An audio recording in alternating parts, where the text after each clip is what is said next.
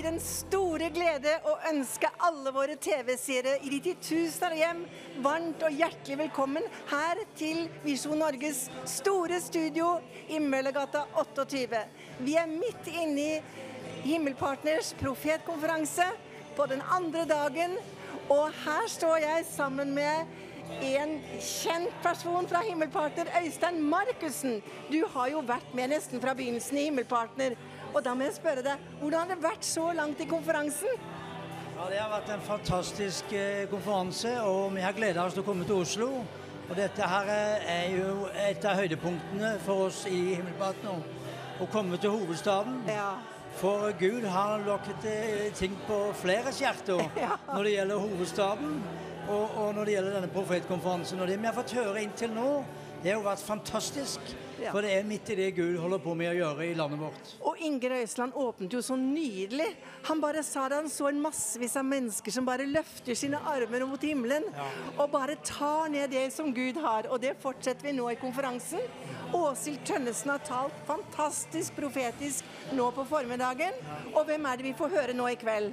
I kveld så får vi høre en danske Ja. som heter Markus Holm.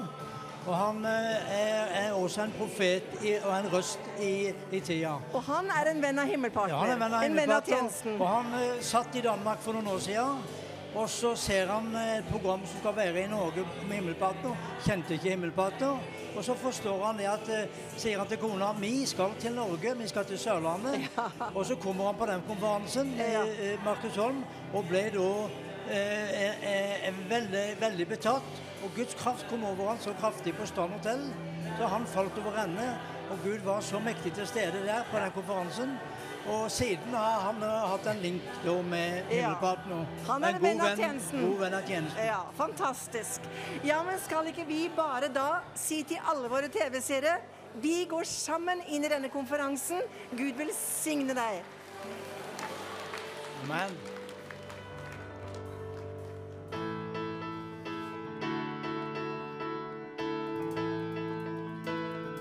Takk for Herre. Takk for Herre, for han er god. Takk for Herre, for han er god. Takk for Herre, for han er god. Bli med og syng. Takk for Herre. Takk for Herre, for han er god. Hans nåde, hans nåde varer i evighet. For alltid hans trofasthet. Kom framfor ham med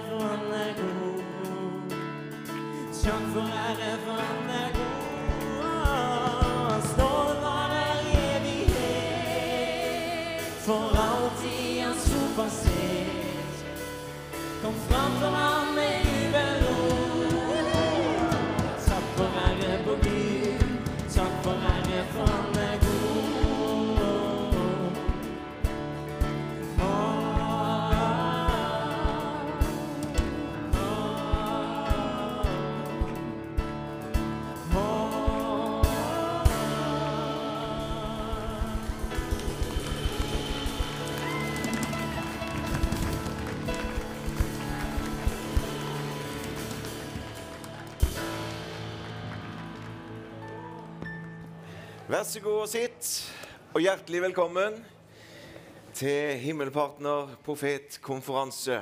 Andre dagen i høytiden. Halleluja. Har du det bra? Ja! Vi er så takknemlige for eh, at alle dere som er her, er kommet for å være sammen med oss. Og vi er takknemlige for våre gjester. Vi er jo ganske så skandinaviske på denne konferansen. Det er både Norge og Sverige og Danmark som har forent seg skulder til skulder. Og vi eh, fryder oss over de som er blitt forkynt og, og delt med oss så langt. I kveld så er det Markus Holm som skal dele Guds ord med oss. Vi må gi han en god applaus.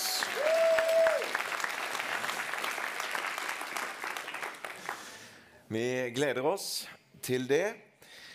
Og eh, vi er veldig takknemlige for at vi får være her i Vision Visjon Norge sine lokaler, Studio 28. Vi må gi Visjon Norge og Jan Hanvold og Inger en god klapp.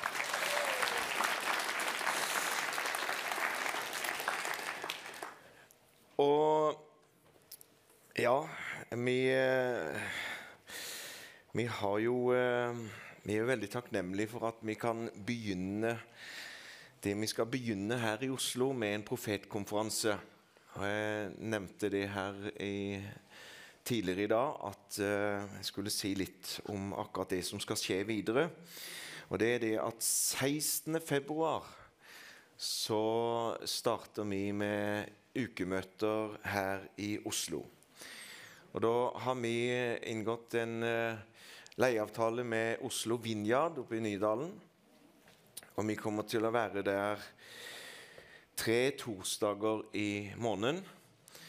Og så er det snakk om at vi finner på noe sprell på en søndag i måneden. Men vi kommer til å ha ukentlige møter her i eh, Oslo. Vi har jo vår menighet i Grimstad, Moria Grimstad. Men vi kommer til å starte her med ukemøter. Det er Rolf eh, Vikstrøms vei 15B. Der skal vi starte 16. februar. Du er hjertelig velkommen om du har anledning og lyst til å komme dit. Og så er det sånn at eh, i menighetsplantning så begynner det aldri med fødselen, som er naturlig i ellers i livet. Det begynner med en unnfangelse. Så vi kommer ikke til å være menighet før menigheten er planta, før den er født. Og Det er viktig å forstå at når man kommer til en sånn nybrottsarbeid og en, en menighetsplantning, så, så, vil det ikke være en fungerende menighet med alle avdelinger. Vi har ikke barnekoret på plass, og vi har ingenting på plass. Det er fra null. og Det er jo det som gjør det litt spennende, det at man kan få være med fra starten, fra null, og se hvordan man eh, nærmer seg fødselen av en ny menighet.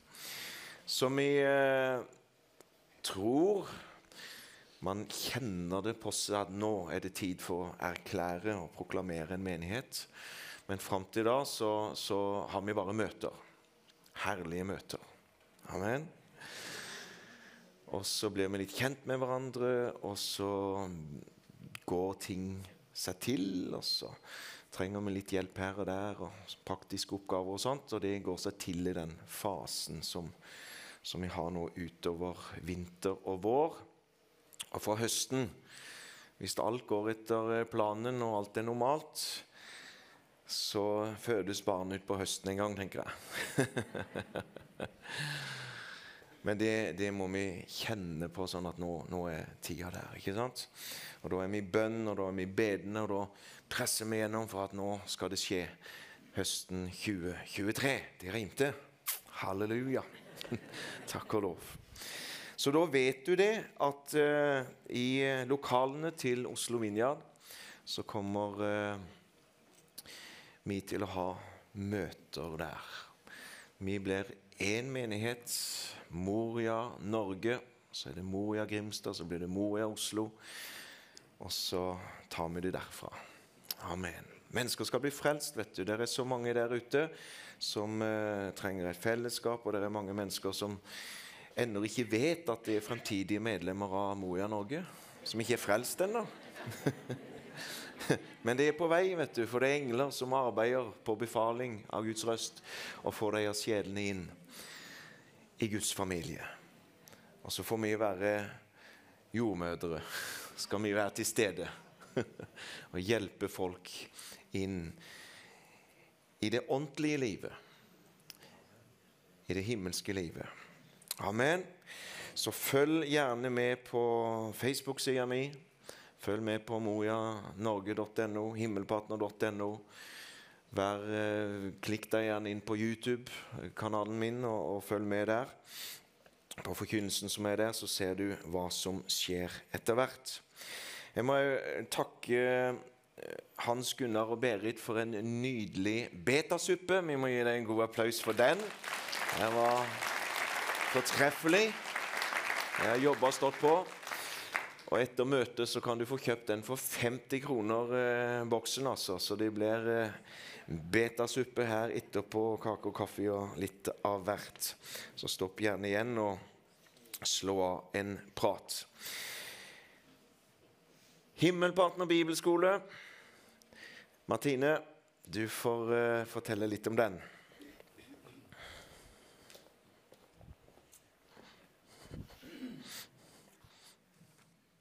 Hallo. Jeg tror vi må ha Eivind Røisland opp.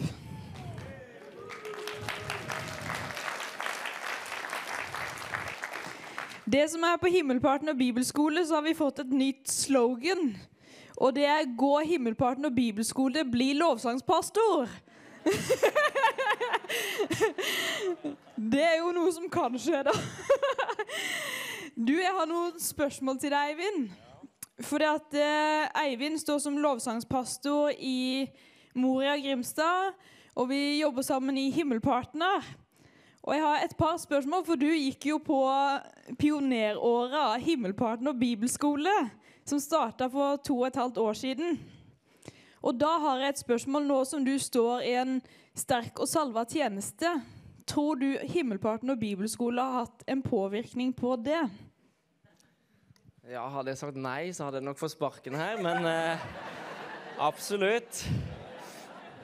Jeg var jo med første året og var med på prosessene hvor det var lov å ha kaffe, og så var det ikke lov å ha kaffe, for folk sølte. Så ble det lov med kaffe igjen, for folk lagde det. Eh, så jeg har vært med på litt forskjellig, men eh, det som var veldig bra med Himmelpartner bibelskole, det er at det er en plass hvor du har anledning til å vokse. Eh, hvor det er mennesker som ser det du har, eh, det kallet du har på ditt liv, og så ønsker de å bringe det fram. Eh, så jeg har jo drevet med lovsang, og eh, jeg skal si det at jeg fikk lov til å spille på den bibelskolen. Kanskje litt mer enn jeg burde, men jeg fikk lov til å være med og utvikle meg der. Og så har jeg fått lov til å være med og undervise på bibelskolen. Så de har lagt til rette for at jeg kan eh, få lov til å utvikle de gavene og det som Gud har lagt på mitt liv.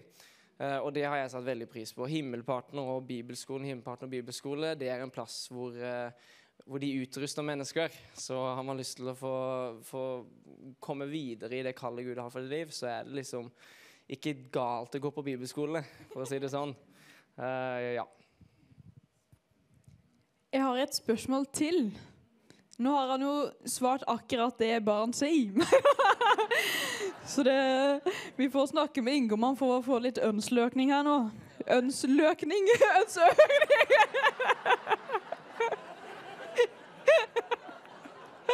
Det er ikke bare bare å skulle prate norsk. Men Men til alle som sitter her, Eivind, og til alle som er der ute hvis du skulle har du lyst til å anbefale bibelskolen? du vet jo svaret på det her òg. men hvis du skulle sagt noe om Himmelparten og bibelskole, hva, hva, som er så bra med akkurat den, og kanskje en anbefaling for hvorfor det er lurt å gå bibelskole For det, det, jo, det har jo sine positive sider, har det ikke det? Jo. Absolutt. Hva var det første du sa igjen? Jeg husker ikke hva hun sier heller. Nei da. Eh, om jeg anbefaler å gå på bibelskole? Ja, det gjør jeg. Eh, Vidar han er god til å selge det her, altså. Men, eh, Jeg må si det at Hvis du har liksom tenkt på det å gå på bibelskole, så syns jeg i hvert fall at du burde gjøre det. Hvis du har en liten, sånn, eh, et, ja, en liten følelse på at ja, kanskje jeg skal gjøre det, så tror jeg det er Den hellige ånd som kaller det. altså. Eh, Så bli med på bibelskolen enten på nett, eller så kan du være i Grimstad, og så kan du sitte under jevnlig forkynnelse. ikke sant? Det å liksom bli dynka med Guds ord, eh, litt mer enn kanskje du har lyst til, men så hjelper det. Eh, Du får jo eh, veldig mye undervisning, så det er bra. Så kommer du ut derfra, og så plutselig så merker du at du var en annen person enn når du kom inn. Og så er det en veldig fin plass, og spesielt hvis du er i Grimstad, så er vi masse forskjellige mennesker.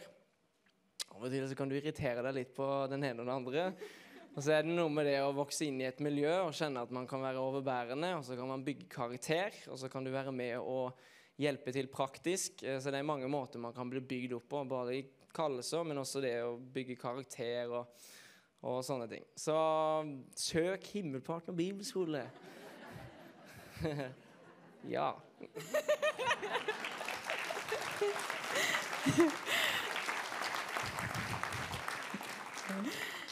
Vi har tulla fordi at vi har akkurat lagd noen nye sånne roll-ups. Og der er Eivind veldig blid. Så et annet slogan er 'Søk himmelparten og bibelskole, bli blid'. Så den, den funker òg. Så eh, her sitter Lene Orlien. Du kan reise deg opp og vinke så folk ser deg.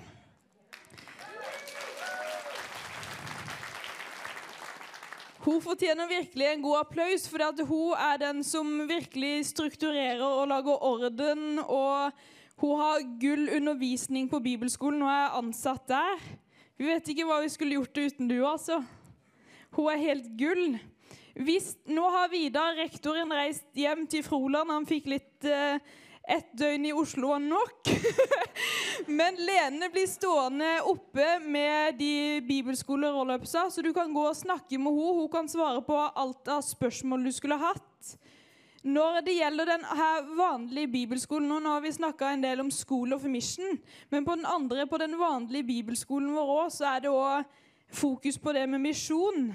Og Rett før jul så var vi et team til Ungarn, og nå i slutten av februar så tar jeg med meg tolv stykker ned til Kenya. Så der er det òg fokus på misjon og det å komme inn i det Gud har for deg. At du får trent deg, du får praktisere det du lærer. For det er bra å sitte og ta imot masse av Guds ord, men vi må òg praktisere det så det blir en del av hverdagen vår. Så du kan snakke med Lene eller snakke med meg om du har spørsmål angående bibelskolen. Og så, som Eivind sa, søk Himmelpartner bibelskole.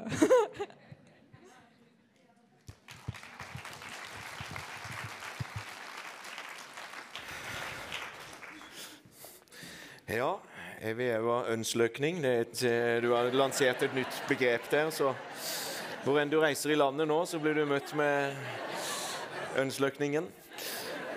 Det var herlig. Det er stadig nye åpenbaringer for på sånne profetkonferanser, så det, det er veldig herlig. I morgen så eh, kjører vi på med Markus Holm her klokka 11. Og klokka 19.00 så er det Ove Krygman som eh, tar det siste møtet Nei, unnskyld, klokka 17.00. Klokka 17.00, altså. Så har du kommet her klokka 19, så har du tenkt at nå har opprykkelsen funnet sted, for det har ikke vært noen her. Nei da.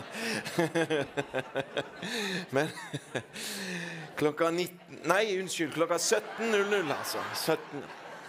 17.00.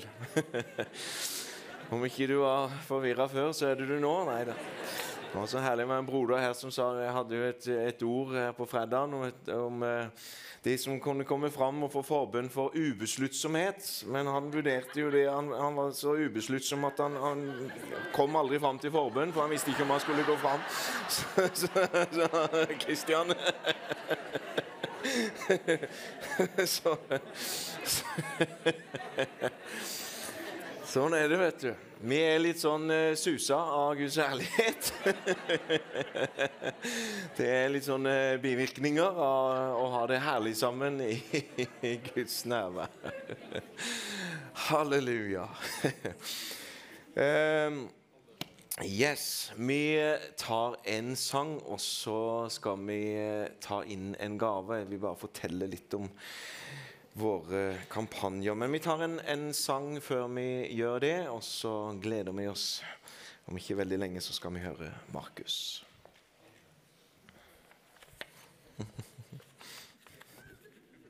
Alle mine fugler, kom igjen.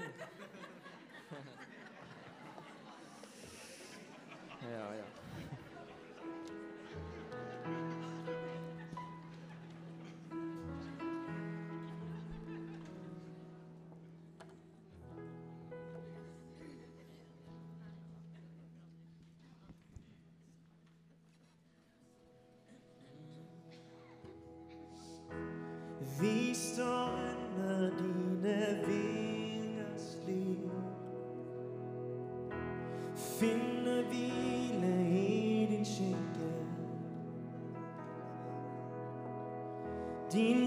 Trofasthet står fast i evig Og vi synger ut til dig, Lovet være Jesu navn. Lovet være Jesu navn. Vi Til evig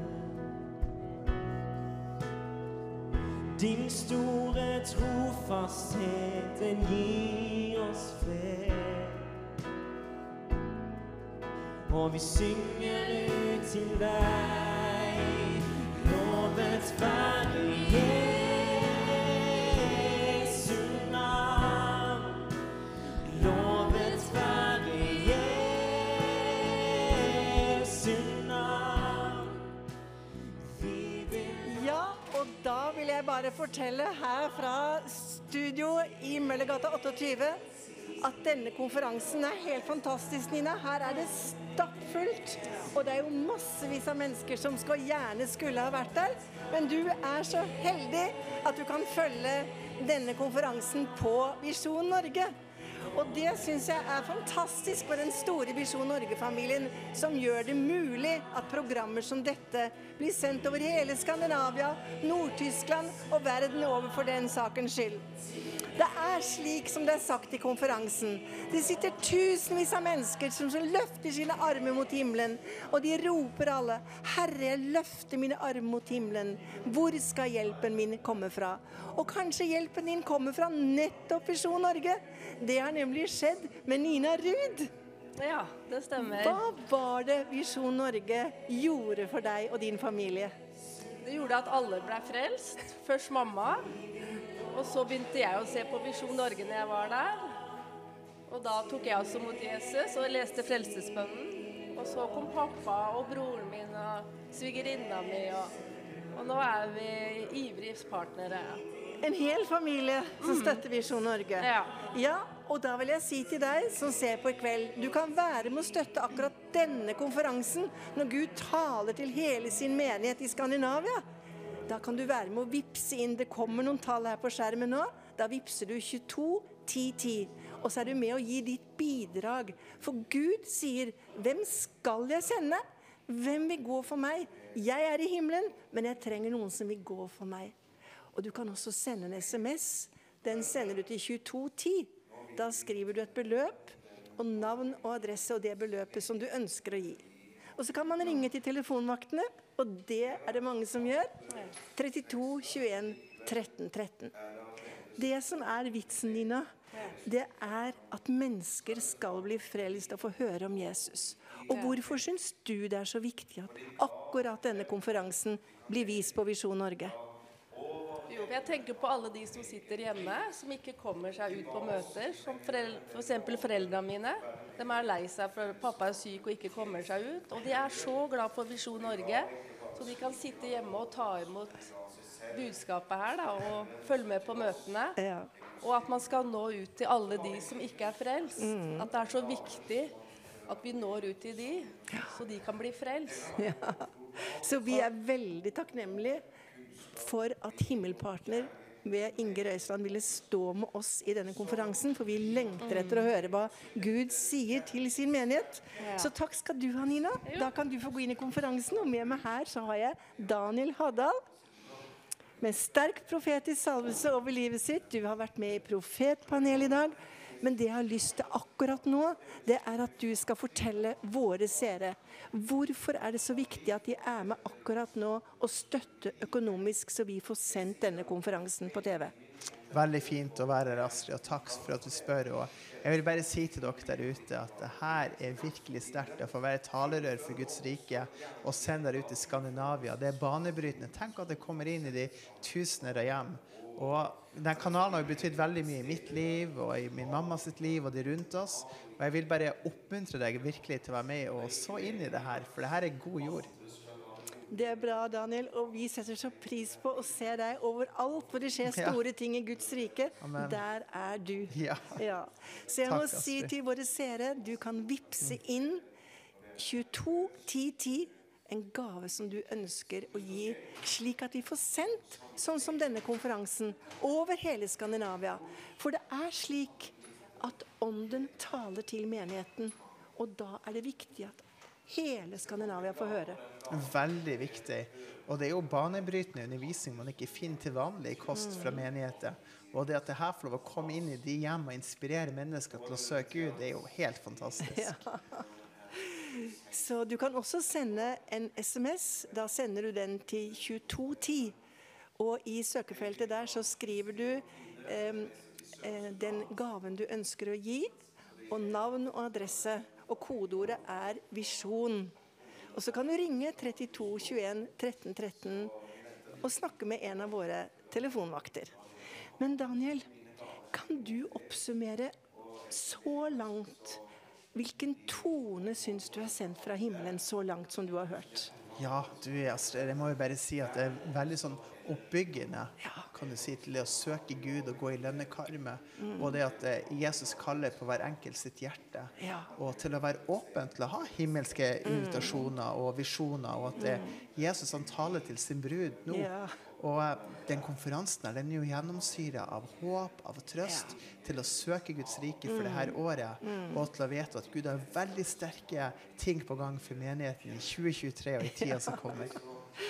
Og til deg som sitter nå og kanskje hører på Visjon Norge og ikke har det så godt med Gud, så har jeg lyst til å trekke fram en ting som profeten Ove K. Rygman talte om, da, eh, Daniel. Det var han sa Gud talte alle de hodehår du mistet i går. Og det, Daniel, det handlet om Guds alle tiders omsorg. Fantastisk. Nydelig. Veldig. Det, det er så inspirerende å være her.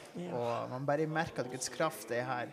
Og jeg vil bare si til deg som ser på, ut fra der han, den konferansen her, og hvis vi oppsummerer det, så er det her at Guds rike i deg. Søk han, og søk han for ditt liv. Og, og engasjer deg i både menighetslivet og i det Gud har for deg.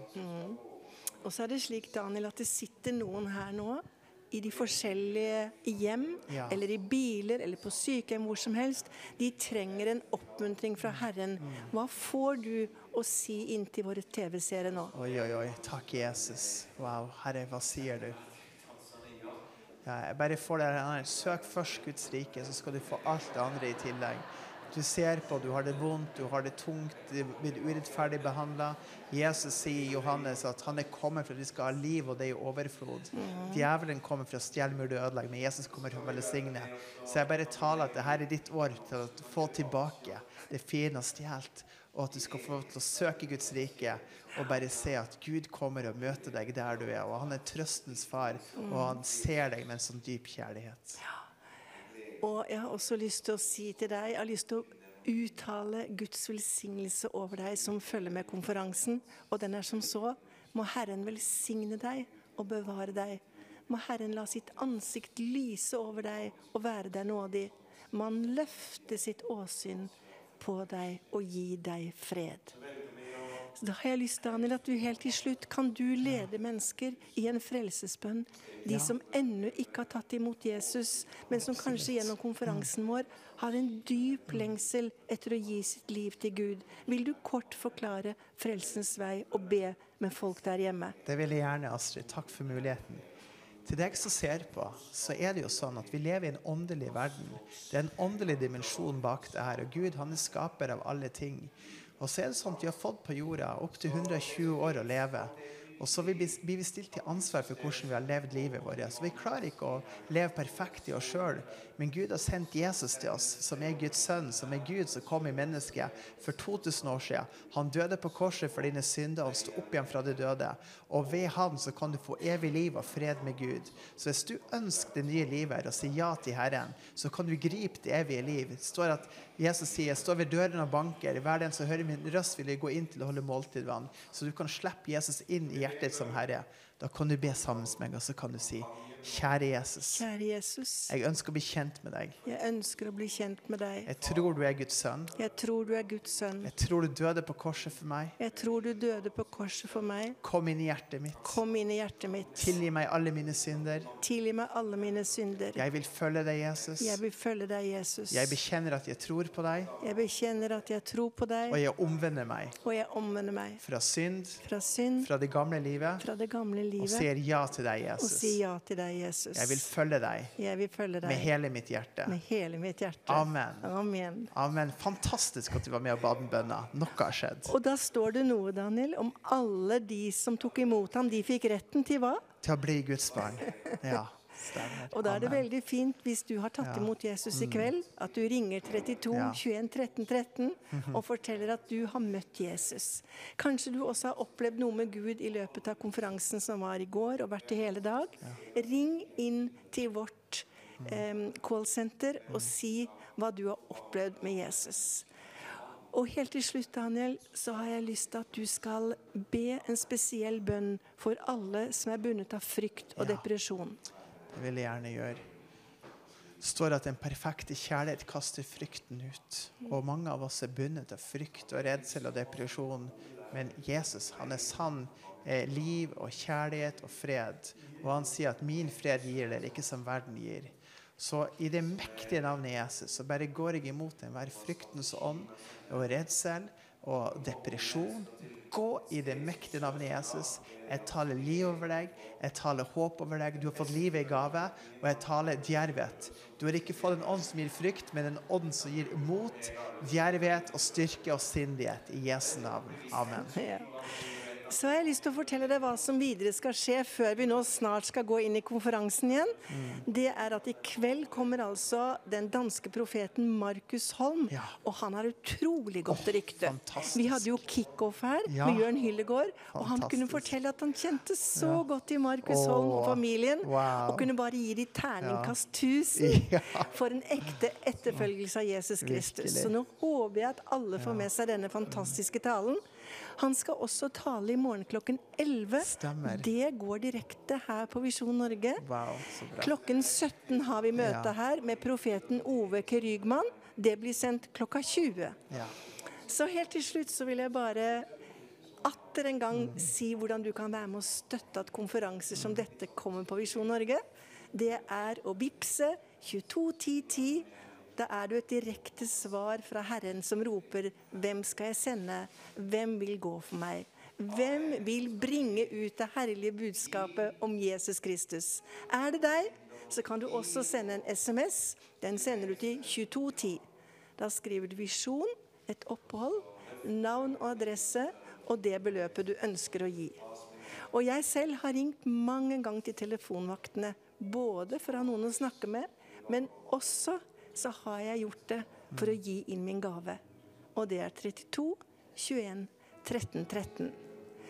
Så Daniel, sånn aller sist, Ja, så vil jeg bare spørre deg, hva tror du dette året vil bringe av særlige ting fra Guds rike? Wow. Ja, det ønsker jeg å svare på. Du, det året her, det er med å bringe en herlighet. Det her er året for å glede seg i Herren, og det her er året for å innta løftene som Gud har talt til oss. Ja. Og av og til må vi innta dem i bønnekammeret med makt, Ja. og bare søke Gud og ikke gi opp. Det skal vi gjøre. Og med disse fine ordene så går vi inn i konferansen sammen med deg. Gud velsigne oss alle. Gud velsigne. Deg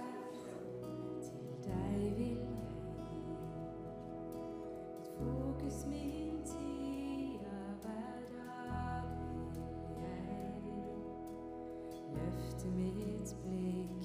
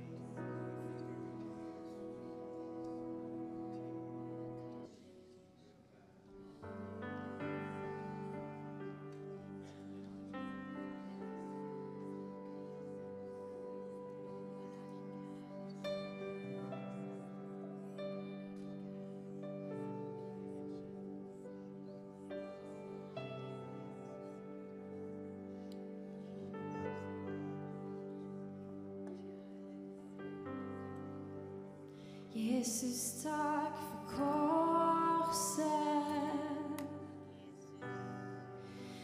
Tak at du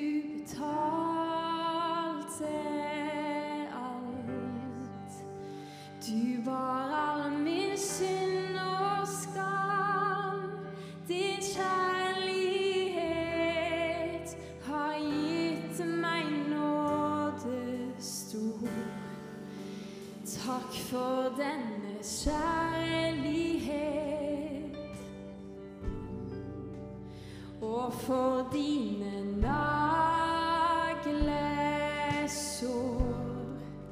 Du renset mig i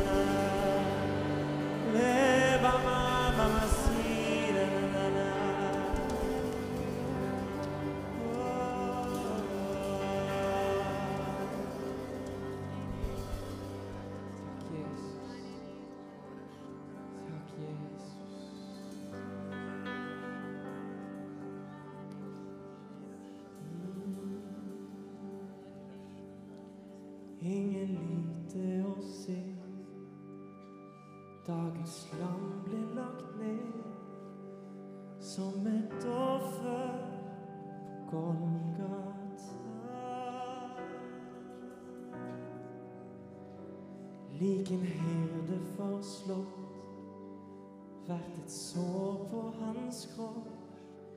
Ble til seier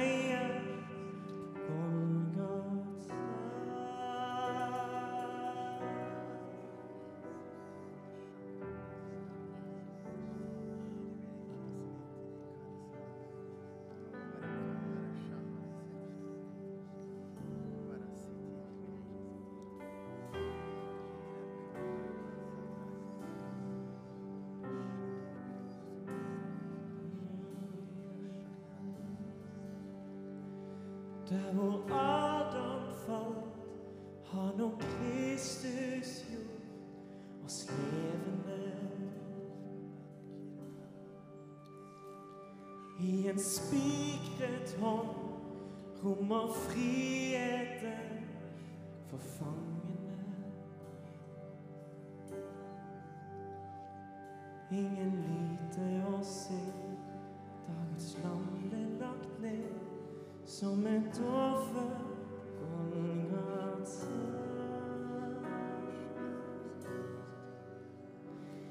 Lik en herde forslått, hvert et sår på hans kropp blev til sejr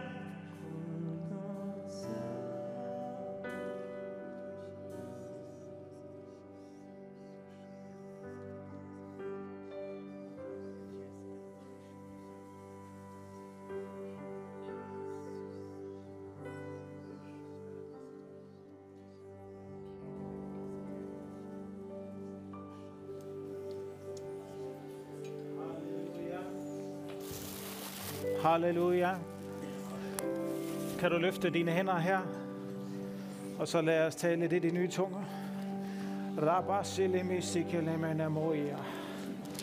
Modtag den hellige ånd der, hvor du er. Der er en profetisk ånd her. Der er en profetisk ild her til stede. Vi har løftet navnet Jesus op. Vi har givet ham den retsmæssige plads. Vi står her midt i nationens hovedstad, tæt på Stortinget, tæt på kongeslottet, midt i regeringsmagten, hele midt i det politiske miljø. Og Herre Jesus, der har vi erklæret, at du er værdig. Der har vi erklæret, at du er konge. Der har vi erklæret din magt og din myndighed. Og Herre, du får den retsmæssige plads på det her sted. Og Herre, vi beder dig om, at du vil komme og tage din plads i det her land. At du kommer og troner på vores lovsang. Og du kommer stærkere i den her aften og beriger os med dit nærvær. Herre, jeg, jeg beder fra dig af, at du vil berige os og fortætte det her rum med dit nærvær endnu stærkere. Jeg beder dig om, at når vi går ud i den her aften, så er vi ikke de samme mennesker, som da vi kom ind. Fordi vi har været blandt den levende Gud. Vi har været sammen med den levende Gud. Vi har mærket salvelsen på vores liv. Vi har mærket kraften og styrken. Vi har mærket himlen i blandt os. Vi har mærket, at du, himlen og jordens skaber, har været nær. Åh, jeg priser dig, Herre. Jeg giver dig ære, og jeg takker dig, Herre. Hallelujah. Sekoromosa kalabasenenea. Rofundina masikelenia. Rabasa kandenini misatadra maseteya. Hoya labamanea. Le rabasiti di bibi bahane me sukuribi sakanini. Rufundina magandeya. Oya basikelenia. Ebra masikenenia. Hallelujah. Hallelujah. Hallelujah. Halleluja. baba Nej, nej, ke nej, nej. Gode Gud.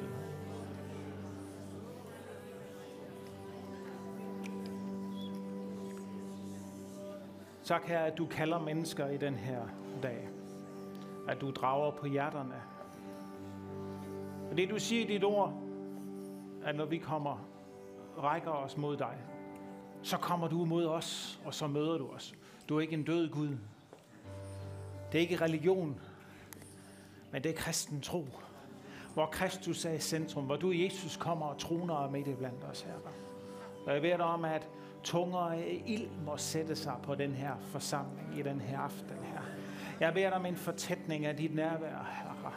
Halleluja. Shekoromo sakalamananaya. Og jeg beder om enhver tv, som er hjemme i stuen her på Vision Norge den her aften. Et hvert menneske, der står og sidder hjemme i stuen, må modtage den helligånd. At ilden og Kristi fylde må begynde at fylde hjemmene i Norge, i Skandinavien i den her aften her. Tak for at lægedom må gå ud. Tak for at kald må gå ud. Tak for, at din ånd må gå ud og røre og løfte mennesker op på et nyt niveau i den her aften. Her, jeg beder dig for mit eget liv, for min familie, herre. Jeg beder dig for mine børn, at når vi går ud af den her dør den her aften, så er vi ikke de samme, som da vi kom ind, for vi har været sammen med dig. Halleluja. Halleluja. Amen. Tusind tak, Eivind, fordi du fører os ind for en herrens trone i igen og igen og igen. Halleluja. Amen. Så godt at være her. Tak fordi, at jeg må være her, øh, Inge og Eva. At øh, Sara og jeg, min øh, hustru og jeg, at vi får lov til at være her på denne profetkonference. Det er jo faktisk femte gang, eller det er faktisk fjerde gang, vi er her. Fordi sidste år, der, øh, øh, der kunne vi ikke rejse her. Og der var vi hjemme med corona i Danmark. Det var jo vældig populært dengang, og det var jo også vældig farligt jo. Nu er det ikke farligt mere. Så uh, nej, men vi er vældig glade, og der er, en, der, er en, der er en relation og et venskab, som ikke bare er bygget på, på mennesker, men som jeg faktisk tror på, at Gud har sammenført her. Så og tak til Ove, og tak for Årsjælle for jeres øh, tjeneste også i, i dag. Det har været fantastisk at være her. Um, der er så mange gode venner, jeg kunne jo gå hele vejen rundt og, øh, og, og tale til en del af jer, men øh, godt at se jer. Godt at se jer, hedder det. Amen. I aften her i kveld, der, der vil jeg gerne prædike et ord til kirken i Skandinavien. Jeg vil godt tale til kirken i Danmark, Norge og Sverige, og måske også Finland, for at sige, at der er noget nyt på vej. Der er noget nyt, vi begynder at rette ind på, hvis vi, og hvis vi vil opleve at se, at kirken har den position og den plads, som Gud har tiltænkt. Fordi Gud han har tænkt sig at bygge en stærk kirke.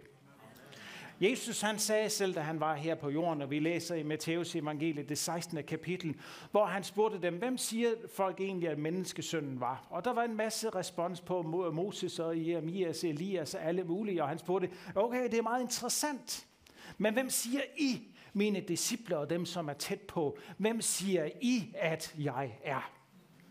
Og Peter han udbrød, og han sagde, du er Kristus, den levende Guds søn.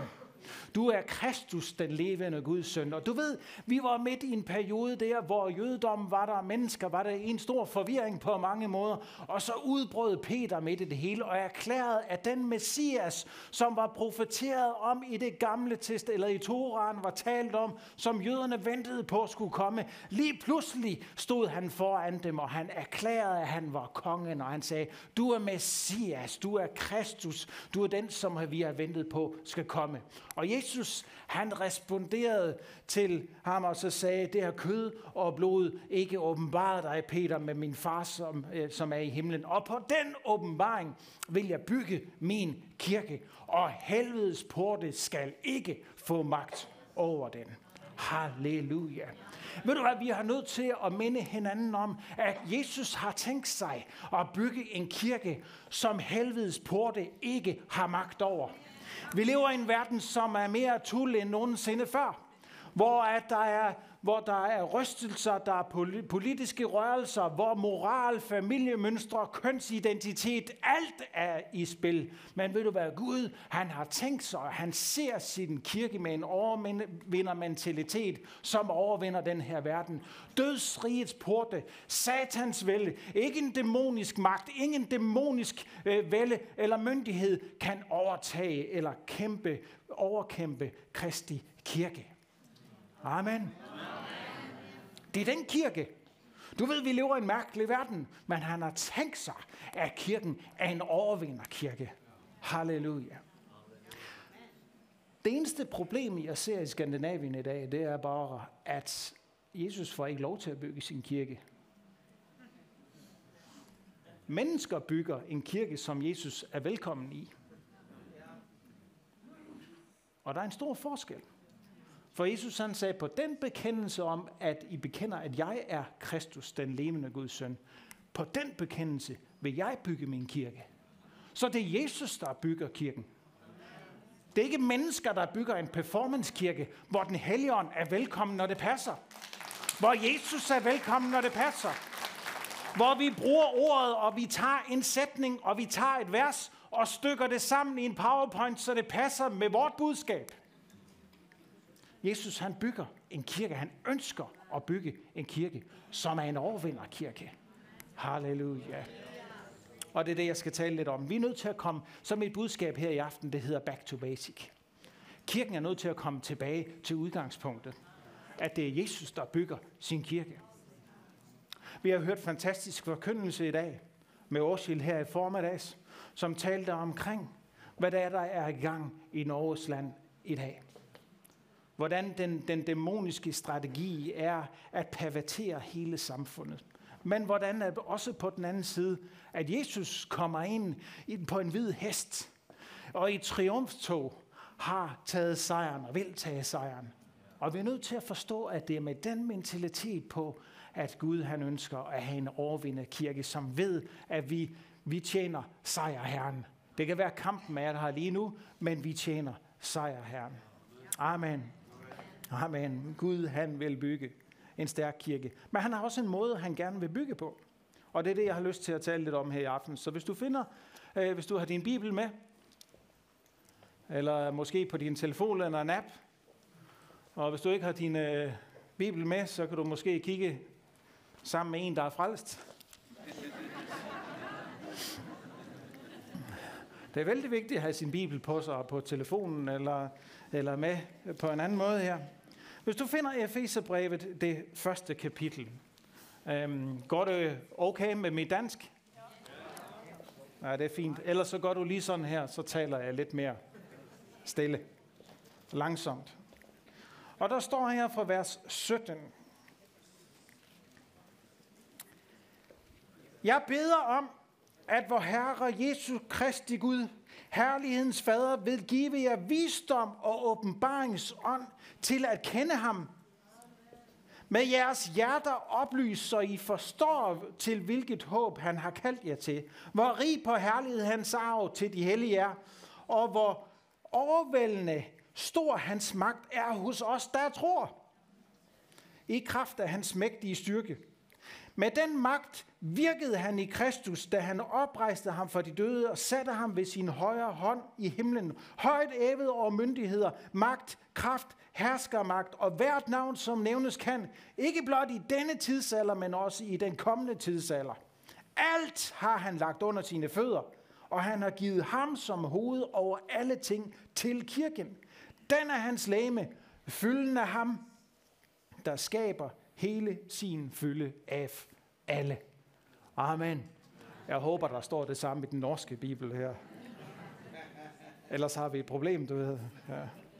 Der står her, jeg beder om, at Jesu Kristi Gud, herlighedens fader fra vers 17, vil give jer visdom og åbenbaringsånd til at kende ham. Wow. Med jeres hjerters øjne oplyst. Det er et vældig interessant sætning, som, øh, som Paulus her, han, han skriver til den her menighed.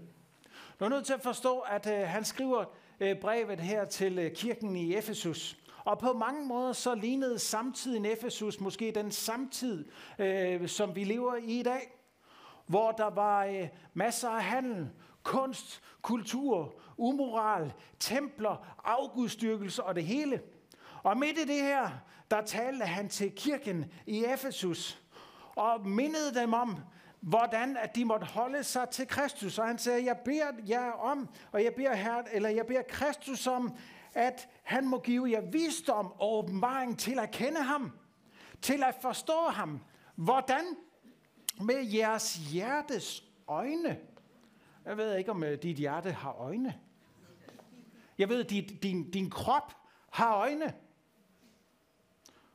Og dine fysiske øjne, du ser med, op, der opfanger du noget, som der sætter sig i dit sind og i din sjæl, og sætter sig i din hjerne og omformulerer det til følelser og viden og andre ting. Det er en fysisk øjne. Men Paulus han taler omkring her dit hjertes, hjertes øjne. Og hvad, hvad dit fysiske øjne er for sindet, det er hjertets øjne for det indre menneske. For den ånd, der bor inde i dig. Så der, det, Christ, det Paulus han siger her, det er, jeg ønsker og jeg beder for jer, at I må forstå at fatte fylden i Kristus med jeres hjertes øjne, så I forstår for det første, øh, står der her i vers 18, hvilket håb han kaldte jer til. Netop frelsen og evigheden og til at være sammen med ham i det evige. Nummer to, til at I forstår med jeres øh, hjertets øjne, hvor rig på herlighed hans arv er til de hellige. Hvem er de hellige? Er der hellige her? Er du hellig? Det er blevet sådan et skældsord, i, i hvert fald i Danmark. Jamen, han er så hellig. Ved du, at de hellige, det er dem, der tror. Du er hellig, når du er født, når du er genfødt. Jesus han har købt dig med sit mægtige blod. Og når du kommer derind, og så får du et herlighedslæme, så begynder du at blive hellig. Du begynder at ligne ham. Og der, hvor helligheden den er, der er ikke plads til synd, der er ikke plads til skyld, der er ikke plads til skam. Så han taler til med, med jeres hjertes øjne begynder at forstå, hvor rig på herlighed hans arv for de hellige de er. Og nummer tre, hvor overvældende stor hans magt er hos os, der tror. Hans magt er hos os, der tror. Ja, men hvis du forstod, hvad jeg sagde, så tror jeg, at du responderede lidt højere. Jeg prædiker faktisk lidt bedre, end du responderer her i aften. Hvor overvældende stor hans magt er, for der er givet til dem, som tror. Amen. Og hvor overvældende stor hans magt er hos os, der tror, i kraft af hans styrke. Med den magt, den samme magt, som virkede gennem Kristus, da han oprejste ham for de døde og satte ham højere ved, ved, ved hans højre hånd i himlen, højt over magterne, højt over myndighederne, højt over alle kræfter, højt over herskermagt, her, højt over et hvert navn, som nævnes kan magter og myndigheder, dæmoner, politisk lovgivning, demonisering, alt. Hans navn højt hævet overalt. Det har han givet med magt og myndighed til den, der tror. Med den samme kraft, med den samme styrke, med den samme autoritet til enhver, som tror. Den samme magt, står der her, er givet til den, der tror. Og ikke bare det. For et hver navn, som nævnes kan, alt har et navn, og han er over alle navne. Ikke blot i denne tidsalder, men også i den kommende. Så det er altså ikke kun et ord til Efesus Paulus, han sagde, og han udtalte, han mindede kristendommen, han mindede de hellige, han mindede de troende om, at der er en magt på grund af Jesu fantastiske værk på Golgata, da han overvandede synden og døden og helvedes magt. Og den magt, den bliver givet til de hellige og enhver, der tror. I denne tidsalder, men også i den kommende, siger han her. Hvornår er den kommende? Det er nu. Så jeg ved ikke, hvad du er red for. Jeg ved ikke, hvad jeg er red for. Kirken har en magt. Guds kirke har en position. Guds kirke har en eksistens, eksistensberettelse. Og den, er, den bør være et svar i den tid, vi lever i i dag. Amen. Fordi Jesus selv har lagt sin magt til kirken. Alt står der her i vers 22. Alt har han lagt under hans fødder. Alt har han lagt under hans fødder. Og han har givet ham som hoved over alle ting til kirken. Wow. Den er hans læme. Den er fylden af ham, der skaber hele sin fylde af alle. Wow. Jeg blev chokeret, da, jeg begyndte, da han, han begyndte at tale til mig omkring det budskab for den her profetkonference. Herre, er det virkelig det, du ønsker at etablere, vi skal se ske i Norge, i Oslo, i Skandinavien? Og jeg oplevede bare, at den hellige ånd sagde, det er tid til, at min kirke i Skandinavien forstår, hvad jeg har kaldet dem til. Hvilken magt. Mit navn er hævet over al magt, over al myndighed og autoritet over al sygdom. Og al den magt er givet til min kirke og de hellige og dem, som tror. Wow. Og så står der, at han har givet ham, faderen har givet sønnen Jesus Kristus som hoved over sin kirke til at skabe fylden af ham. Der står alle ting til kirken. Den er hans læme. Hvad er læmet? Det er kroppen. Det er du og jeg. Der er en, der er armen, der er en, der er benen, der er en, der er hovedet, der er, der er en, der er lillefingeren. Vi, vi, vi er læmet. Ej, øj. Vi er læmet. Vi er Guds kirke. Vi er Guds læme her på jorden. Og læmet, der står det at fylden ham af ham, der skaber fylden af alle. Så hvad hviler Guds fylden i? Guds fylden hviler på læmet. Salme 133 siger, hvor, vif, hvor livligt er det, når brødre sidder til sammen. Der flyder olien ned over Arons skæg.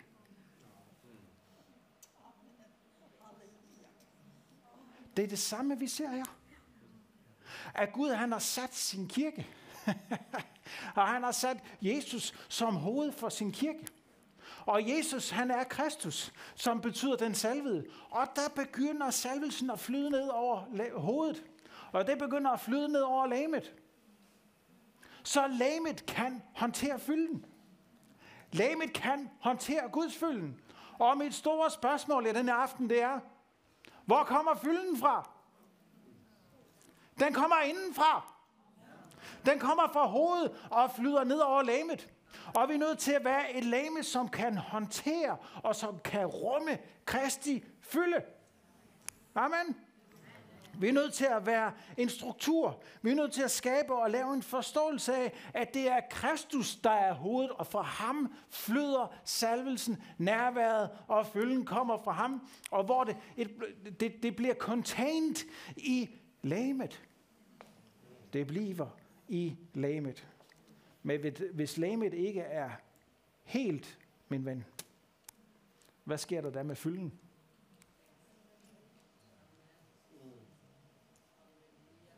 Hvis vi ikke forstår, hvad Kristus har givet til lægemet, hvis i sin kirke, hvad sker der så med Guds fylden? Er det derfor, at vi ser, at kirken har så lidt kraft, at der er så lidt magt, at der er så lidt indflydelse i et samfund? Er det derfor, vi ser så få helbredelser, vi ser så få mennesker bliver frelst, vi ser så, så lidt indflydelse? Er det derfor, at vi ser i de lande, der har et kors i deres flag, at kristendommen og troen, den daler, den, den kommer ned ad rangstigen, den bliver ringere og ringere og ringere. Danmark, Norge, Sverige og Finland. Vi har alle et kors i vores flag. Og alligevel, så oplever vi en nedtrapning af troen og kristentroen i vores samfund. Jeg tror, der ligger en nøgle i, at lægemet ikke er helt. At lægemet ikke er i funktion. Vi har ikke bygget en struktur, som kan håndtere. Vi har ikke tilladt Kristus at bygge en struktur med på den model, hvor han kan komme med sin fylde og med sin magt. Det flyder ved siden af. Og der bliver meget stille lige nu her.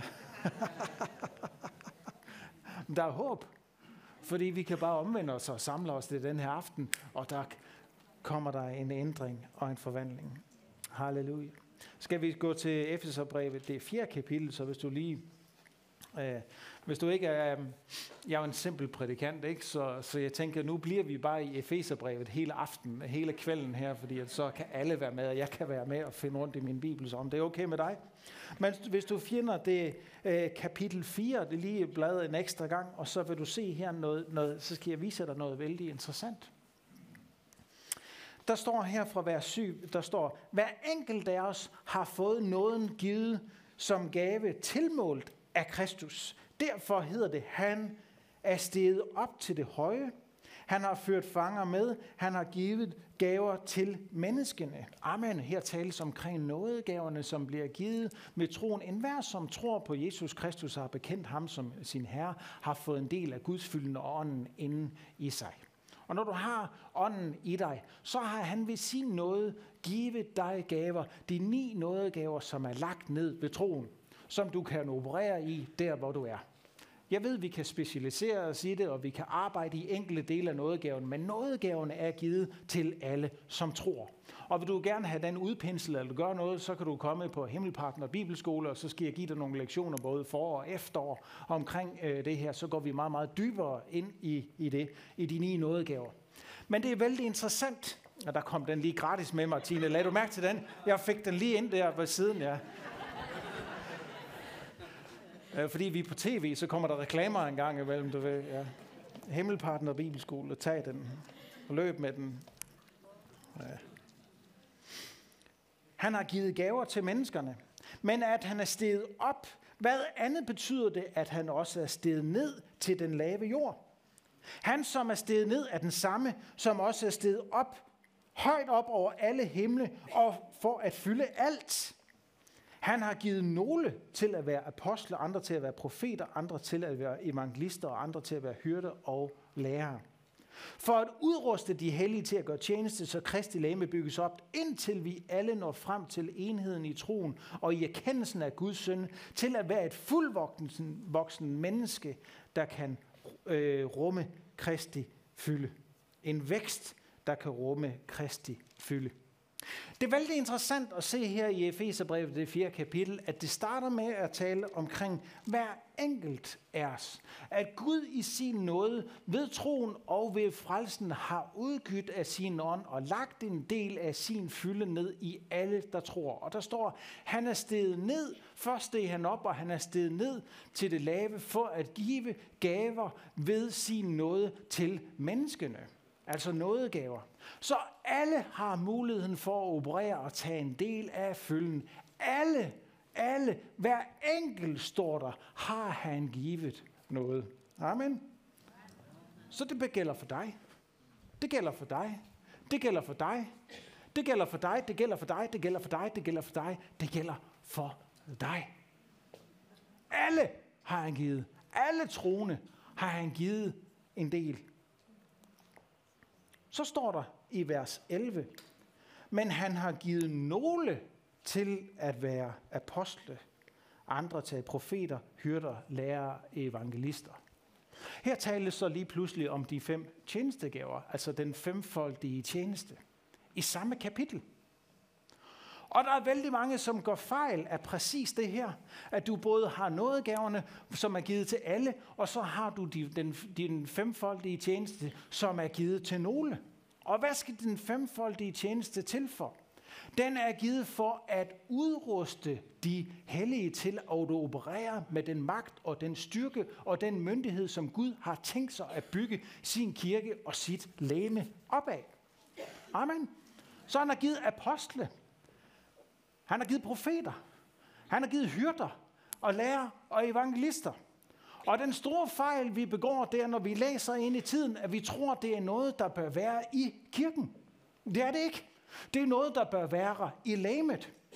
Så det er ikke noget, der er til, det, det, det er ikke nødvendigvis, at den femfoldige tjeneste, og dermed profet, nu er det en profetkonference her i, i den her, at, at profeter, øh, hyrder, lærer, evangelister og apostler findes i hver eneste kirke.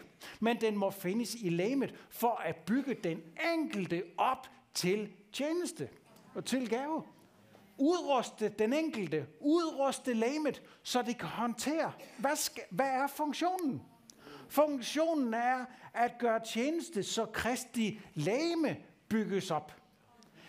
Ikke så Moria Oslo, eller Moria Grimstad, eller OKS, eller Philadelphia her eller der, eller noget bygges, øh, bygges op, men så lægemet bygget op. Og det er hver enkelt, det er du og jeg, der må bygges op som Kristi lame på jord. Og der er, en des, der er simpelthen været de sidste mange år en decentralisering af vores kirker, der har fundet sted, hvor det har handlet om at performe i den enkelte by. Bygge små kirker, eller bygge kirker, fokus på, at de bliver store. Bygge mit, mit, mit og mit, frem for at tænke lame.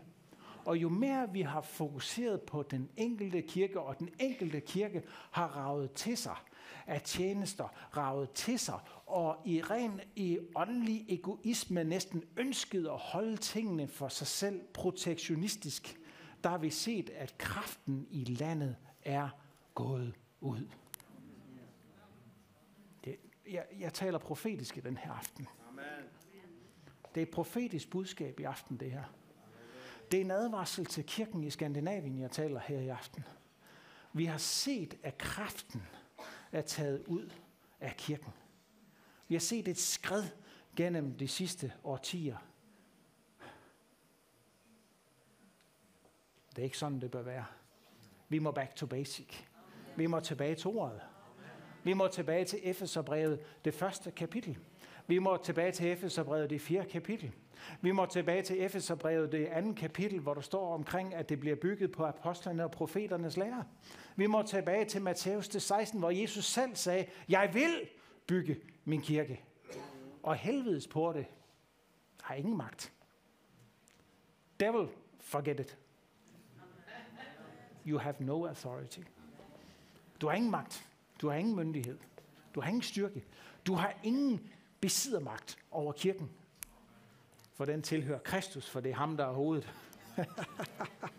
Amen. Amen. Apostlen, vi kan kalde ham tommelfingeren. Han er erobreren, han er visionsbæreren, han er den, der ser det store billede i landet. Han går ud, og han opmuntrer, han, han, øh, han arbejder på, på, på den enkelte kirke, han arbejder på, på Guds læme i sig selv. Han opfordrer, han ser tjenester og udfordrer og opmuntrer. Profeten, han ser retningen som, som pegefingeren. Han bringer nærværet, han forklarer, og han bringer det overnaturlige iblandt, og forklarer, hvad, hvad, hvad, der ligger i himlen, der må ned på jorden. Amen. Hyrden, han samler op, og han har omsorg for den enkelte. Han formidler Guds kærlighed. Læreren formidler åbenbaring af ordet og holder stabiliteten, sikrer fundamentet er ret, og at retningen er i orden. Og evangelisten, som er ligesom den, der stikker det lange, er evangelisterne skal man passe lidt på. Det er de her lange nogen. De, de kan finde på alt muligt, og man skal huske at vende dem rigtigt, for ellers går det galt. Men, men evangelisten er der. Og evangelisten formår at formidle Guds nåde til mennesker, prædike ordet, prædike evangeliet. Og jeg har en, en vældig bror ven af, af, af mig, en dansk evangelist, som, som jeg, øh, som jeg jobber, jobber mye sammen med. Og øh, når jeg er sammen med ham, det er vældig interessant. Fordi jeg, jeg opererer i, og jeg er, jeg jobber med, med profetisk tjeneste, og er profet på mange måder. Og har en profetisk øh, kappe. Men når jeg er sammen med, med, med Per der, som er evangelist, pludselig så begynder min profetiske tjeneste at begynde at blive evangelistisk. Den begynder at kalde mennesker til Kristus. Den begynder at, at formidle noget evangelistisk. Og jeg, jeg elsker jo mennesker, og jeg er ikke red for at, øh, for at evangelisere eller fortælle om Jesus. Men der sker noget, når tjenesterne kommer sammen og begynder at opbygge læmet. Amen. Det, der er interessant, hvis vi tænker på den her hånd af de fem tjenestegaver, så er det det interessante, at apostlen her er ligesom tommelfingeren. Og apostlen er den eneste, der kan røre de fire andre. Har du tænkt over det? Apostlen er faktisk den- den eneste, der, der, der, der kan operere i alle fire dele. Og ved du, du, du kan lave alle mulige kurser og træninger, og du kan prøve at tage nogle test, om du er evangelist eller profet eller hyrt eller sådan noget. Ved du, det er ikke det, der fungerer. Der står, at Gud, han har givet nogle, det vil sige, han har kaldet, han har udvalgt nogle med særlige tjenester. Noget, nådegaverne kan alle operere i. Alle kan bede for de syge, alle kan profetere, alle kan tale i det nye tungemål, det hemmelige sprog, alle kan øh, operere ved troens nådegave, når der er behov for det. Alle ni. Men ikke alle har den samme tjeneste. Men han har givet fem tjenestegaver for at opbygge lamet til en enhed, så den kommer tilbage, så den, så den fastholdes og biholdes på det niveau, og med den kraft og med den magt og den autoritet, som han har tiltænkt kirken. Amen. Og midt i det her, er den her apostelfunktion. Kender I de apostle der? Der er nogen her i dag. Det er fantastisk at se, de koopererer. Apostlen er ikke begrænset til enkeltkirke. Det er en overlokal tjeneste, som formår at samle Guds lame på jord. Amen. Så står der noget interessant her. Der står, at det er en vækst. Det skal vokse op til erkendelsen af Guds søn, til at være et fuldvoksen menneske. En vækst, der kan rumme Kristi fylde. En vækst. Jeg tror, at der er nogle steder i den norske bibel, der står et livsmål. Eller et aldersmål. Aldersmål, tror jeg. Der står det et aldersmål. At vi kommer op til... Ja, det står der. Ja, det er en vældig fin service her. Har det været på hele tiden? Ja, I kan noget i det her land, det må jeg sige. Op til mands modenhed til aldersmålet for Kristi fylde. Så det er både til modenhed, at kirken og lamet vokser op til den standard, som Jesus han har tænkt, at den skal være. Men det er samtidig til en vækst. Og det er et vældig specielt ord, det her vækst. Nu står der et aldersmål her. Men den er faktisk dybere end som så. For går du til næsten grundtekstens grundtekst, altså går du meget dybt, så er det selvfølgelig både til mål, men det, er, det, det står også i grundteksten som en struktur, der kan håndtere fylden. Okay? Som en vækst. Som en beholder. Og havde det været, havde Paulus skrevet det i dag, så tror jeg at måske, han har skrevet, at han havde, at vi skal vokse op til øh, en mands modenhed, til et format, der kan holde Kristi fylde. Amen. Jeg har prøvet at tage sådan et format med i dag.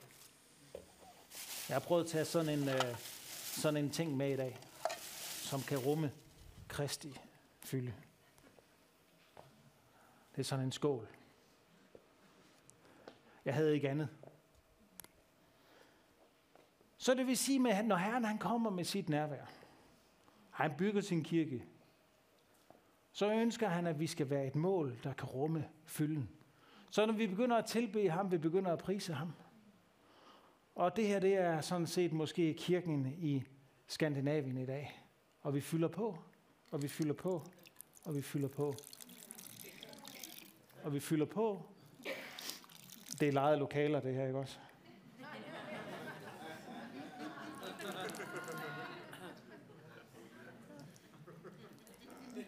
Hvad er det, der sker?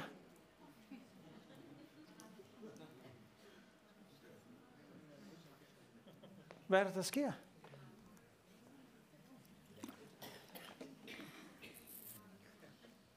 Væksten, lægemet er ikke fuldkommet.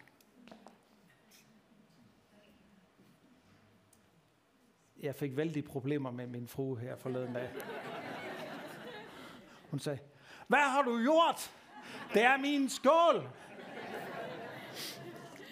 Og sagde han, den er gul, den er grim.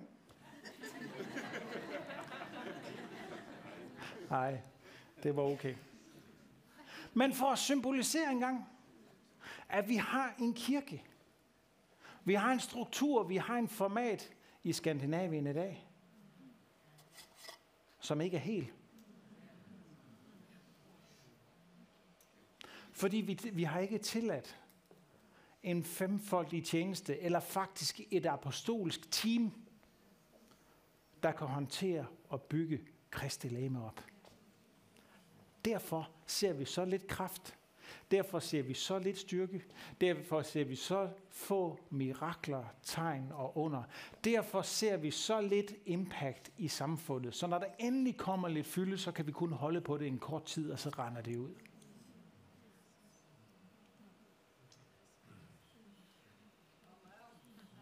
Lægemet er halvt.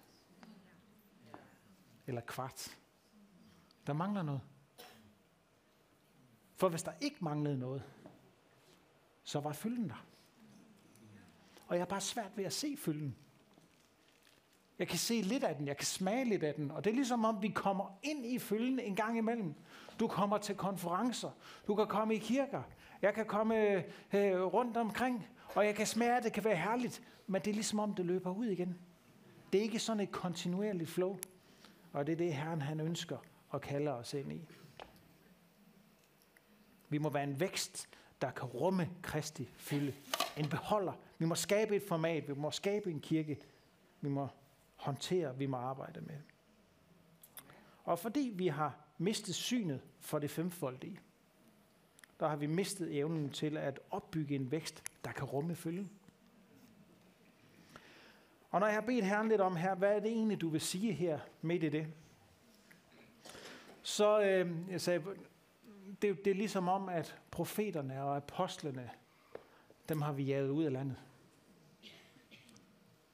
Dem har vi slagtet. Dem har vi puttet til side. Og så sagde den hellige ånd noget til mig, som der har chokeret mig lidt. Den hellige ånd sagde, ved du hvad, Markus? Profettjenesten er ikke blevet jaget ud. Men profettjenesten er blevet weird. Profeterne er igennem de sidste mange år blevet mærkelige. De er begyndt at tale mærkeligt. De begynder at sige mærkelige ting. De begynder at opføre sig mærkeligt. De begynder at tale et sprog, som jeg slet ikke kender. De begynder at lægge fokus på sig selv.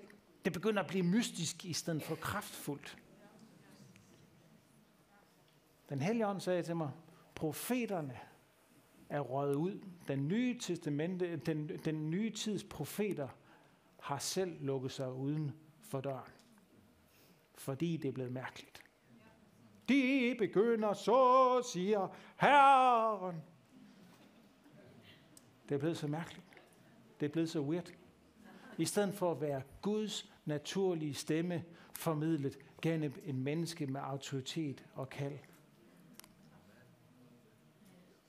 Og vi, ja, det kan godt være i nogle samfund og nogle, nogle steder, at man har været hård ved det profetiske. Men det skylder, skyldes vældig ofte, at profeterne er blevet mærkelige, i stedet for hellige og Guds rene talerør.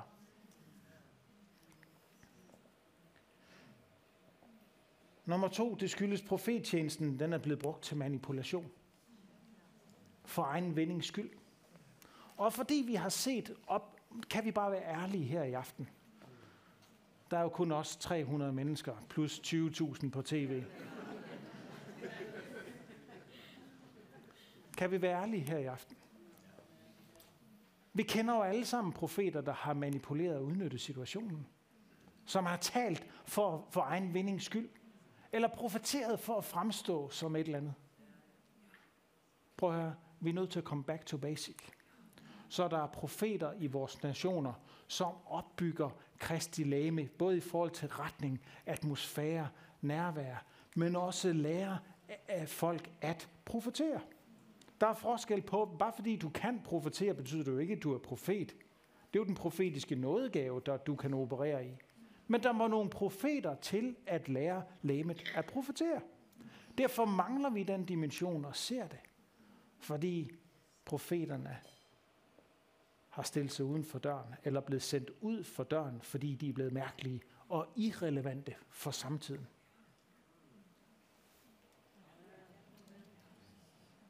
Vi er selv skyld i det. Vi mangler at se apostle, der rejser sig.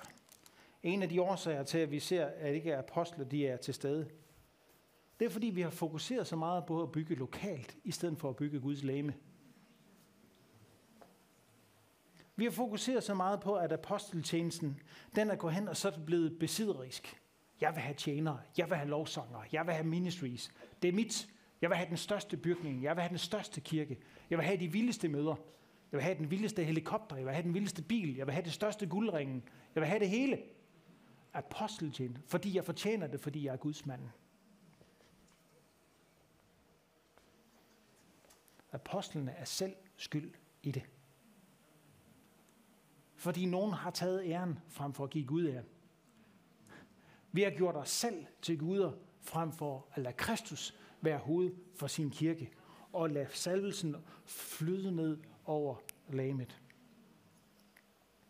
Aposteltjenesten er blevet en biskop embede frem for at løfte mennesker op, i stedet for at løfte kirker op, i stedet for at løfte missionærer, løfte lamet op på et nyt niveau. Og derfor er de gået hen og blevet små guder, og derfor er de blevet sat til side. Derfor lider Kristi lame i Skandinavien. Fordi vi har primært fokus på hyrder, evangeliste og lærere. Men apostle og profeterne, dem har vi lidt svært ved at håndtere. Vi er nødt til ved Guds nåde at genopbygge den tillid, at operere i det, og have tro for, at der er en generation, som vi ikke mister i det her. Vi har delt sig, jeg, min fru og jeg, flere gange og været sammen, og når vi snakker, snakker med venner om det, taler med tjenester. Jeg er hunderad for, at vi ikke får genrejst aposteltjenesten, hvis vi ikke får genrejst profettjenesten til det mandat, som Gud har kaldet det til, netop at opbygge Kristi lame sammen i et apostolisk kirke, team med hyrderne, lærerne og evangelisterne, så mister vi en generation. Og har du først mistet en generation, Jeg er 46 eller 46 år. Mine børn, 9, 14, 16 og 19 år. Hvis ikke de fanger det, så mister vi det forever. Så er kraften ud af kirken. Så er styrken ud af kirken. Så er mandatet ude af kirken. Eivind, hvis din generation ikke fanger det her, hvis ikke det bliver forplantet og bliver etableret i kirken i dag, så mister vi det. Og det er en af nøglerne til, at vi ser landet i forfald.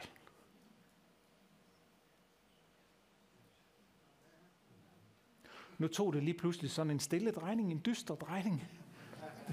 Det var ikke meningen. Fordi Gud han vil bygge en kirke, der kan rumme hans fylde. Amen. Og hvem bliver det bygget mellem? Det bliver bygget med dig og med mig. Hvis, du læser, hvis vi læser videre her fra vers 14 af, så står der, der skal vi ikke længere, når vi først forstår, at vi er en, en, en øh, vækst, der kan rumme fylden, der skal vi ikke længere være uforstandige børn, der slynges hid og did af hver lærdoms vind ved menneskers terningskast, når de med, øh, mening, øh, når de med snedighed fører os på lumske afveje. Men sandheden tro i kærlighed skal vi i et og alt vokse op til ham, som er hovedet. Og hvem er det? Det er Kristus. Der står ud fra ham, Kristus, der føjes hele lægemet sammen, holdes sammen i det hver enkelt led. Hvem er hver enkelt led? Det er dig og dig og dig og dig. Det er alle i det hver enkelt led øh, hjælper til med den styrke, det har fået tilmålt af Kristus, så lægemet vokser og opbygges i enhed. Halleluja i herlighed, kærlighed. Fantastisk. Så hver enkelt led vokser op med den styrke, det har fået tilmålt. Er du klar over, at du har fået tildelt en styrke og et mandat fra Kristus selv? Ved frelsen og ved troen på, på ham, så har du fået tilmålt et mandat, som du kan operere og være i og arbejde i og tjene i. Og når vi gør det sammen, side om side, skulder ved skulder, der ser vi lige pludselig, at lame bliver helt, og det bliver bygget op til en vækst, der kan rumme fylden, og der kommer vi ind og får det mandat. Der kommer vi ind og får den position, som Jesus han har talt om, da han sagde, jeg er Herren, og, og olien den flyder ned over læmet, og et læme, der samtidig kan holde og håndtere fylden. Amen. Så det ikke flyder ved siden af. Så det er ikke så simpelt, eller det er ikke så svært. Det er faktisk vældig simpelt, når vi giver Kristus æren når vi giver Jesus æren, når vi sætter ham som hovedhjørnestenen for vores kirke, når vi sætter ham som fokus, og ikke jeg, ikke som tjenesterne på fokus, men vi sætter ham på fokus, eller i fokus. Der kommer han, så kommer fylden, så kommer nærværet, så kommer herligheden iblandt. Og der bliver vi bygget op til den kirke, der kan rumme fylden. Amen. Derfor står der også i, første, øh, i, i kapitel 4 her i det allerførste vers, hvis vi går tilbage til det. Der står her, jeg, der er fange for Kristi skyld, det er jo Paulus, der taler her, der formaner jeg dig til at leve, så det svarer til det kald, I fik. Wow. Så hver enkelt står, der, i slutningen, det er, jo, det er jo et fantastisk kapitel, i slutningen af kapitlet her, der står, at hver enkelt led må hjælpe til med den styrke, det har fået tilmålt, så læme det vokser op. Og det starter med, at han siger, du må leve et liv, så det svarer til kaldet. Amen. Så hver enkelt af os har fået kald og et mandat og en styrke lagt ned i os. Du har fået et kald. Du har fået et mandat. Du har noget, fået noget, du må gå i. Jeg har fået noget, jeg må gå i. Og jeg må leve et liv, så det svarer til kaldet. Og det er måske her nogle gange de store problemer har været, når vi ser gennem de sidste 10, 15, 20 år, at vi har prædiket et og levet noget andet. Vi har læst et og proklameret og prædiket noget andet. Og vi har prædiket noget og levet noget tredje. Men vi må leve et liv, så det svarer til det mandat og det kald, som Gud har. Og jeg må bare spørge dig denne aften. Er du positioneret der, hvor du skal være i forhold til det kald, Gud har givet dig? Hvis du ikke er, så kan du overgive dig selv i den her aften.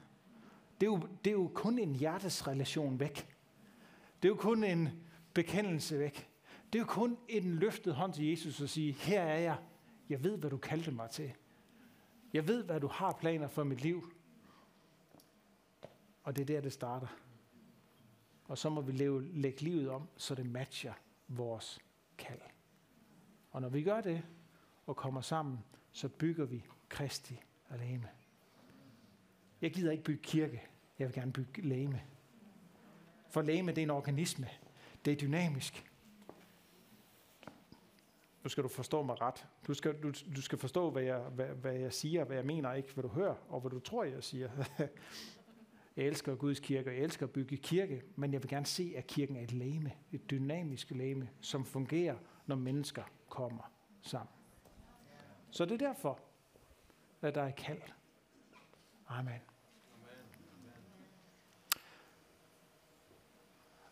Der sidder en pastor og ser på livestream lige nu. Og jeg vil gerne være meget, meget konkret på det. Du er en svensk pinsepaster, du sidder et eller andet sted. Jeg ved ikke, hvorfor du sidder som svensker og ser på norsk. Så vi er en svensk pinsepaster, der ser på norsk tv men dansk prædikant. Det... Så halleluja. Det er...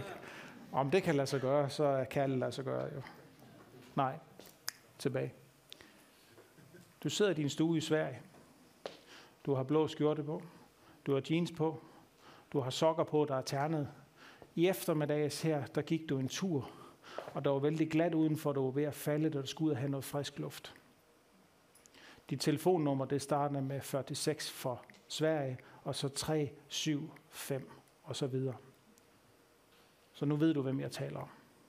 Jeg vil bare gerne sige til dig, at jeg har et ord til dig. Og det er, at Herren, han er på vej til din kirke igen. Du har råbt og skrejet om fylden. Du har kæmpet med religiøse magter. Du har kæmpet med uretfærdighed, og du har kæmpet med udfordringer i lederskab. Du har kæmpet med udfordringer i familie. Jeg må bare sige til dig, der kommer, hvis du vil fokusere og begynde at bygge hans kirke med Kristus, begynder at prædike budskabet om, at det er Kristus, der er hovedet, så kommer han med fylden, og så kommer det til at fortrænge et hvert problem. Jeg er vældig bange, eller jeg er vældig påholdt med at tale omkring vækkelse, med at tale, tale omkring fylde. Og når først fylden kommer i huset, så fortrænger det synd, så fortrænger det lederskabsproblemer, så fortrænger det alt. I Herren Jesu Kristi navn. Jeg bare taler til at profetere over dig, der sidder og sidder hjemme i din sofa og kigger det nu her nu. At der kommer en vækst, og der kommer en vending, og der kommer en ændring til din kirke, der hvor du er. Så tag imod det i Jesu navn. Det er derfor, jeg er så specifik på dig, fordi du ved præcis, hvad det er, jeg taler om nu her. I Jesu navn. I Jesu navn. I Jesu navn. Inden vi lukker livesendingen ned, inden vi stænger ned her, så tænker jeg bare, om vi alle sammen vi bare lige kan løfte vores hænder. Og sidder du der hjemme i stuen, når du sidder på livestreamen her, så løft dine hænder. Halleluja. I Jesu navn her. Jeg beder dig bare om, at du kommer med dit nærvær her. Og du kommer og fortætter dit, din, din, din rummet, stuerne her med dit nærvær i det øjeblik. Allerførst så beder jeg dig om, at du bare kommer med din ånd, og så beriger enhver stue her, enhver tv, en, en, enhver stol i den her sal auditorium i det her øjeblik. Jeg beder dig gå med en lægedom ud her til dem, som er syge, dem, der er fortrygte her, dem, som er deprimerede, dem, som har det svært, dem, som er, dem, som er trængt i den her tidsalder, som vi lever i lige nu her. Men jeg beder dig om, at med din fylde og med dit mandat, der må du komme ind, og så må du skabe liv her. Så må du skabe og komme og etablere den magt og den myndighed, som du har talt om i dit ord, du ønsker for din kirke og som enkel person. Jeg beder dig om, at som enkel personer, der må vi være i stand til at vokse op og stå sammen, så vi kan håndtere fylden i det her land.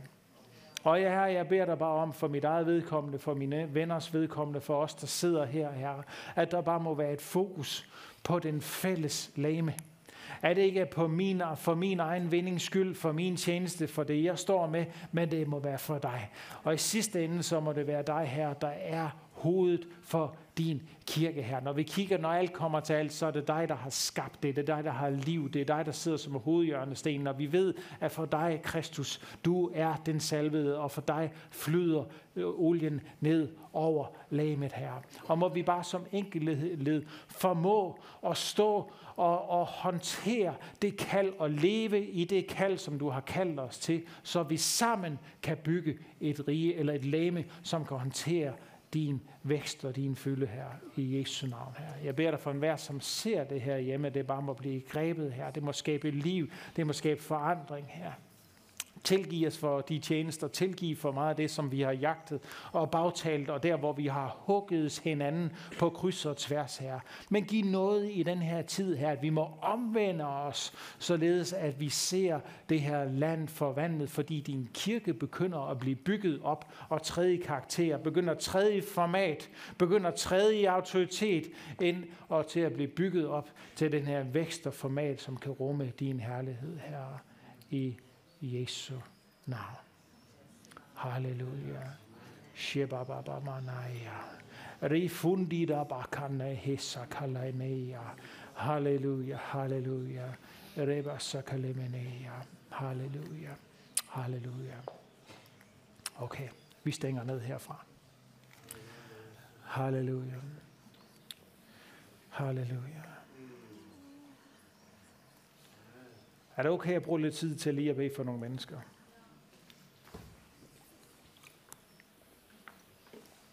Halleluja. Kramana Maja. Er du med her i aften? Norge kan blive forvandlet. Fjendens indtog i landet kan blive, kan blive stoppet, hvis vi vil ønske at træde ind i den magt og den karakter, som Gud har tiltænkt sin kirke. Amen. Halleluja. Og der er også en generation, der skal træde ind i det. Halleluja. Eivind, må jeg bede for dig? Men nu skal jeg jo også bruge en pianist, og det kan jo ikke være dig, når jeg bærer her. Så er det okay, at jeg lige spørger, en anden kan komme og spille på dit piano. Går det an? Jamen, jeg har en. Jeg skal... Ariel, kan du komme og hjælpe mig her? Der er sikkert mange, der kan spille. Ariel, han er en vældig god ven, vældig god lovsanger, pianist, så I kan være helt rolige. Salvelsen flyder stadigvæk. Halleluja. Er der noget, der skal tændes eller gøres?